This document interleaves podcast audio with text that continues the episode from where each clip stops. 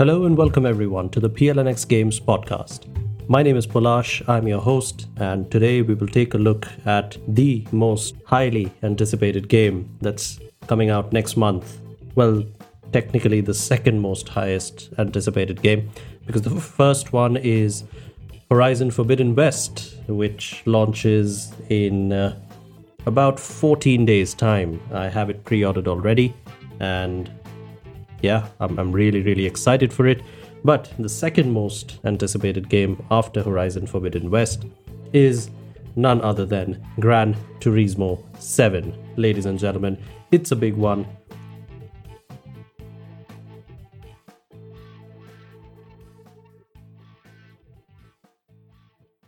Yamauchi san is a genius. He loves cars, and this game, Gran Turismo 7, it just showcases his love for cars. It it just shows how much, how dedicated, how passionate this guy is. Passionate, that's not even a word. How passionate this guy is about cars. Wow, I'm making mistakes. That's how passionate he is. Anyway, last night Sony had a nice, lengthy state of play dedicated entirely to Gran Turismo 7. There were no other games discussed, there were no other games spoken about. There was only and only Gran Turismo 7. And that that shows the level of confidence that Sony has in this game that the game comes out on the 4th of March by the way the ones who didn't know uh, 2022 and this shows i mean it's it's just exactly a month from today that I'm recording this. It, it's the 4th of February that I'm recording this. And it just shows how confident Sony are in this product because even a month away from release, we're getting such a huge, lengthy chunk of the game that we saw yesterday. 30 minutes entirely dedicated to Gran Turismo 7. If you haven't seen that state of play, I will link it in the show notes below. And please, please, please go ahead, take a watch you will absolutely love it. First of all, the graphics. My gosh, uh, Gran Turismo is always synonymous with amazing graphics. Uh, they released the first Gran Turismo game uh, way back in on the PlayStation 1 when 3D graphics were new.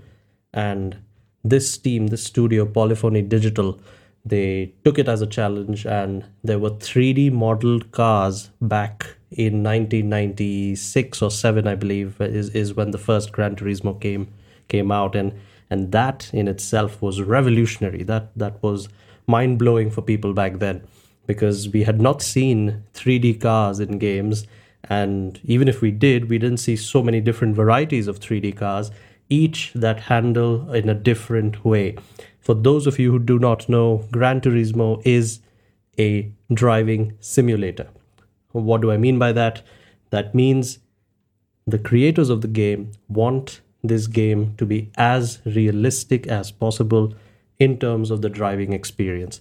Now, to make sure it's realistic, every car obviously needs to handle in a different way, as it does in real life. So, keeping that in mind, they set out to make a simulator way back in 1997 and 96 probably and and they mostly succeeded because Gran Turismo uh, the first one was immensely popular. Then came Gran Turismo 2 3 4 5 I think uh, after 5 there was Gran Turismo 6 after Gran Turismo 6 the game sort of took a, a, a different turn slightly uh, during the PS4 generation basically there was just one Gran Turismo game that came out in the PS4 generation, and that was Gran Turismo Sport. Now, the difference between that game and the others was the fact that it focused quite a lot on the online aspects of Gran Turismo.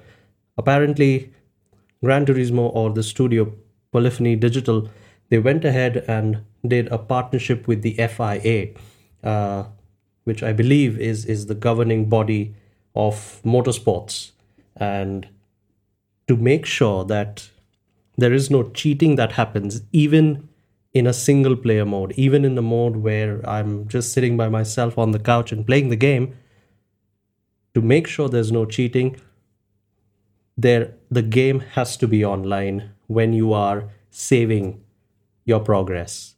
Now that to me sounded a little backward at the time. I was someone who did not have uh, a very robust online connection during my PS4 days. Uh, so yeah, for me, a game that forced me to be online just to save my game wow that that seemed very harsh and which is why i did not end up playing that game now i stand corrected obviously because gran turismo 7 which comes out next month obviously has those same elements. It still needs you to be online i believe to save your progress. Otherwise uh, whatever you play no matter how much you play that progress will not be saved. So in essence it is a game that requires you to be online uh, unless you just want to pick up and play just the first hour of the game and keep it back and then play it all over again, which no one will do, obviously. So keeping all of that in mind, Gran Turismo 7 is is the is is a game that is is really really something that you should check out. Uh, I remember playing Gran Turismo for the first time in my life. I believe it was in the year 2009 or 10, if I'm not mistaken. I can very quickly look it up uh, and see which date did that game come out. Uh, I apologize if you are listening to some taps. Uh, that's nothing but uh, my keyboard. I apologize. I'm not set up yet on a very soundproof room. So forgive me for that, please. Yes, the first Gran Turismo game I played was Gran Turismo 5 on the PS3 on the 24th of November 2010. That was the release date. I probably played it around that time. I don't remember it that well, but I remember being blown away by that game even for the PS3 generation, that game was a spectacle. The graphics were amazing, the controls were amazing. Uh, each car obviously handled differently. They've been doing that since the PS1 days. So, keeping all of that in mind, Gran Turismo 7 was a game that I absolutely adored. The reason for that, primarily, again, is how intricately detailed each and every car was not just in terms of how it looked, but in terms of how it played. the, the game showed me the history of cars. The game showed me why, when you take a turn, there is understeering that happens or oversteering that happens. Personally, I don't even drive a car, but I still know these terms. I, I know the concepts or the theory of it primarily because of this game. And Gran Turismo 5 is the one that started it all for me uh, I never played it any time before that, but Gran Turismo 5 is the one that started it all. It had such an impact on, on both me and my elder brother. Uh, we remember we, we were hooked to the game, and whenever we got a chance, we played that game.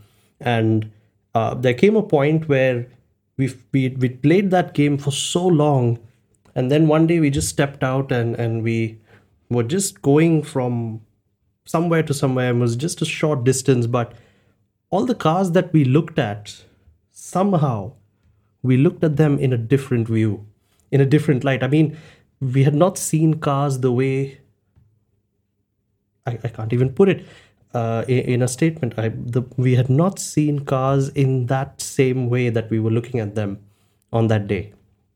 That's a mouthful. Okay. Uh, but yeah, I wish if if I had my brother here with me recording this or, or giving his two cents, I'm sure he would agree. Uh, we looked at each other and we're like, oh, yeah. I mean, we're looking at cars differently now. I mean, they look look a little little different now. Because now in our heads we knew the aerodynamics, why cars were designed the way they were. Uh, we knew that okay a car of this size can be of this horsepower and that will make sense and the wheel width would impact how the car would turn and everything. All of those technical aspects we learned it in the form of a game. And that's why we we loved it so much. Keeping that in mind i was missing Gran Turismo during the PS4 generation, to be honest with you. It was so, so hard. It was so difficult to just even uh, think of how we can uh, try and play Gran Turismo or any sort of simulator. Yes, there were many of many simulators that came out. There's uh, Assetto Corsa that came out, uh, Grid, which is by uh, Codemasters. They tried a bit on the simulation side, but it wasn't entirely simulation. There was a game called Drive Club, which again Sony pushed heavily. Uh, it was made by the creators of the MotorStorm games, and, and it was a bit of a simcade situation. It, it was a slight simulation and one, uh, and and also uh, an arcade racing game put together. I loved that game. I, I still do to this day. But it was no driving simulator. It was no Gran Turismo. So keeping that in mind, Gran Turismo 7 is something that I'm really, really looking forward to. It comes out on March the 4th, 2022. There are plenty of things to do, plenty, plenty of things to do, plenty of cars to collect. Around, I believe, over 400 cars is, is what I saw in the video yesterday on the live stream of the State of Play. Go out, watch it. This is your host, Polash. This is just what I wanted to share about Gran Turismo 7 and why I'm so excited about it. I'll see you guys next time. Take care, stay safe. Bye bye.